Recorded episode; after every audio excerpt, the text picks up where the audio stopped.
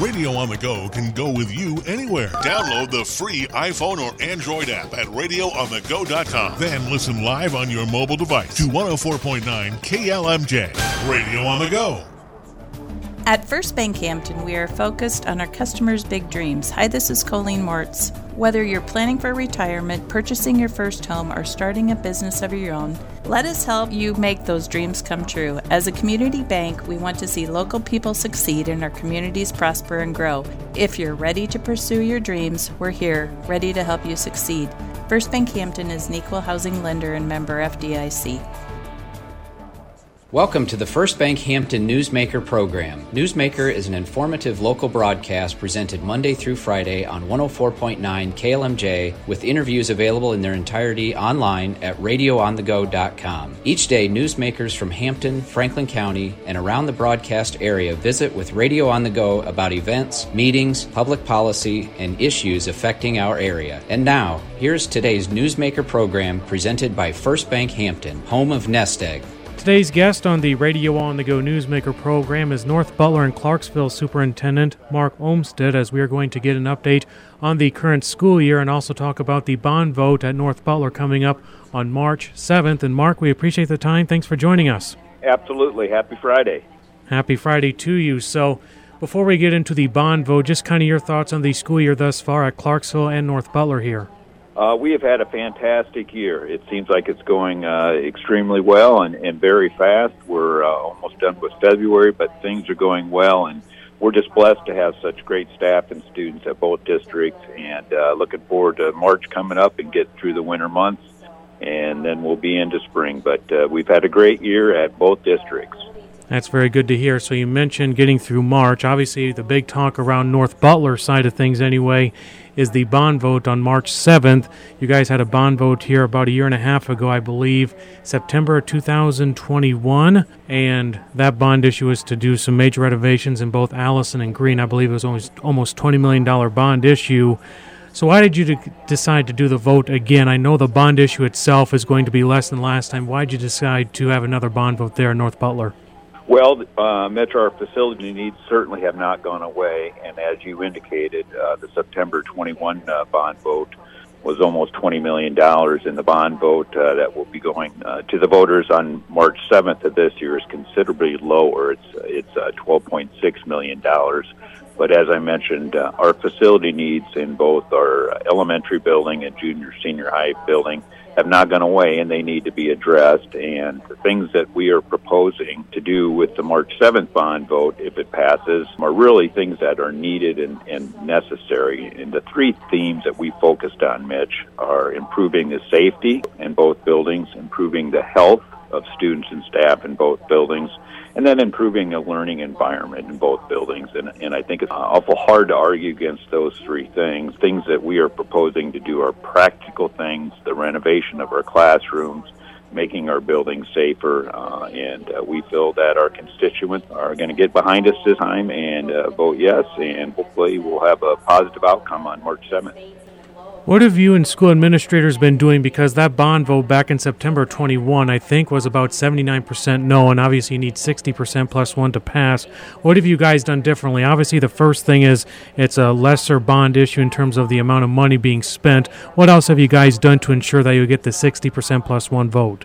Well, absolutely. After the September 21 bond vote uh, did not pass, we sat down with our school board and said, hey, there are some things that we must address. So our board has been fantastic and we have addressed some of the things. For example, we're replacing the outdated boilers at our elementary building that were beyond their lifespan. So we started that process in the spring of uh, last year to address that, and we're in that process now as as well. And as soon as our heating season is over, we'll be replacing the boilers in our elementary building. So we've already started to address some of the facility needs uh, at the buildings, as example, the boilers and so forth. We've dedicated over $2 million towards that uh, project as well. But as I say, these things that we're proposing in the bond are things that are going to have to be done just to make sure that we continue to renovate and keep our buildings in the shape uh, that they need to be so we can attract new families to our schools.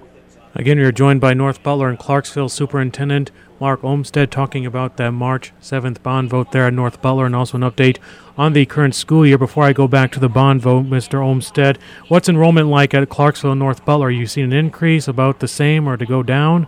Clarksville, we had a slight uh, increase in enrollment uh, this school year. At North Butler, we saw a dip this year, and we're hoping that dip was just a one-year dip that will correct itself next year. But we did have the dip at North Butler this year, so we're hoping that was just a just a one-year dip. And we're trying to attract new families, like I said. And this is one way to attract new families is by making sure our facilities and our buildings are kept in good shape, and we're addressing uh, any facility needs, and that's why we really encourage everyone to get out and vote on March 7th. Speaking of the learning environment there, one of the pictures that floated around after the recent rainstorm we had earlier in the week was building in Allison. One of the teachers, at least one of them anyway, had a leaking roof, quite considerably a leaking roof there. This will obviously address kind of those problems there at the Allison facility.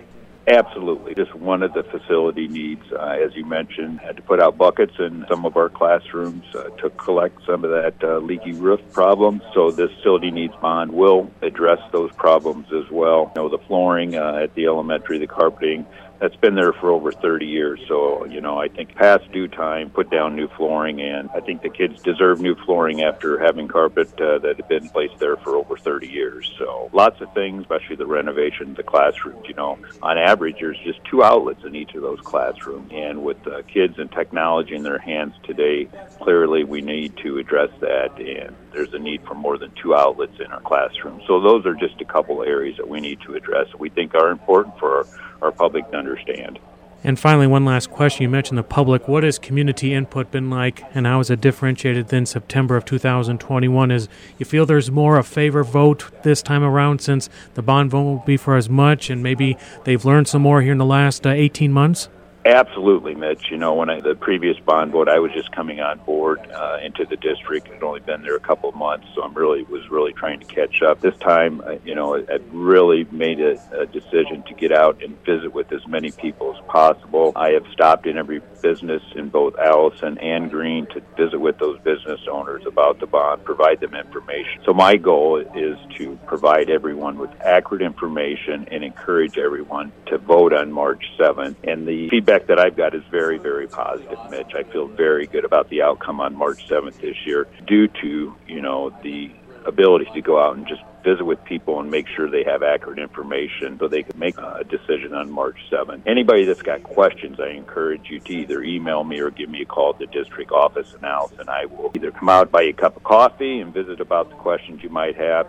We're also going to probably have some community meetings here in about a week, and we'll announce those dates shortly for anyone that has questions and want to come out maybe to our facilities and buildings. We'll have a community meeting at both the elementary and the junior senior high school. So, as I mentioned a minute ago, my goal is to make sure that uh, we answer everyone's questions. So on March 7th, they can make an uh, informed vote. And uh, we feel good about it this time. The feedback I've got has been very, very positive. Like he alluded to, March 7th is the vote. Also, more information online on the North Butler page online, so you can get more information on their website as well, with everything involved, including uh, what you know what they're going to be paying for, what the improvements are going to be like there in North Butler. Again, we are talking with North Butler and Clarksville Superintendent Mark Olmstead, talking about the current school year and the bond vote coming up in North Butler on March 7th. And Mark, before I let you go today, anything else you'd like to add? Good luck to all our participants down at the state wrestling tournament. It's a big day, semifinal round today. So we are excited. We've got a couple wrestlers down there participating, so we are excited about that. Uh, wish them the very best. North Butler, Clarksville, home to one of the most famous wrestlers around our area, Chet Bus, last year. And Mark, we appreciate the time. Thanks for joining us. You bet. Have a great day.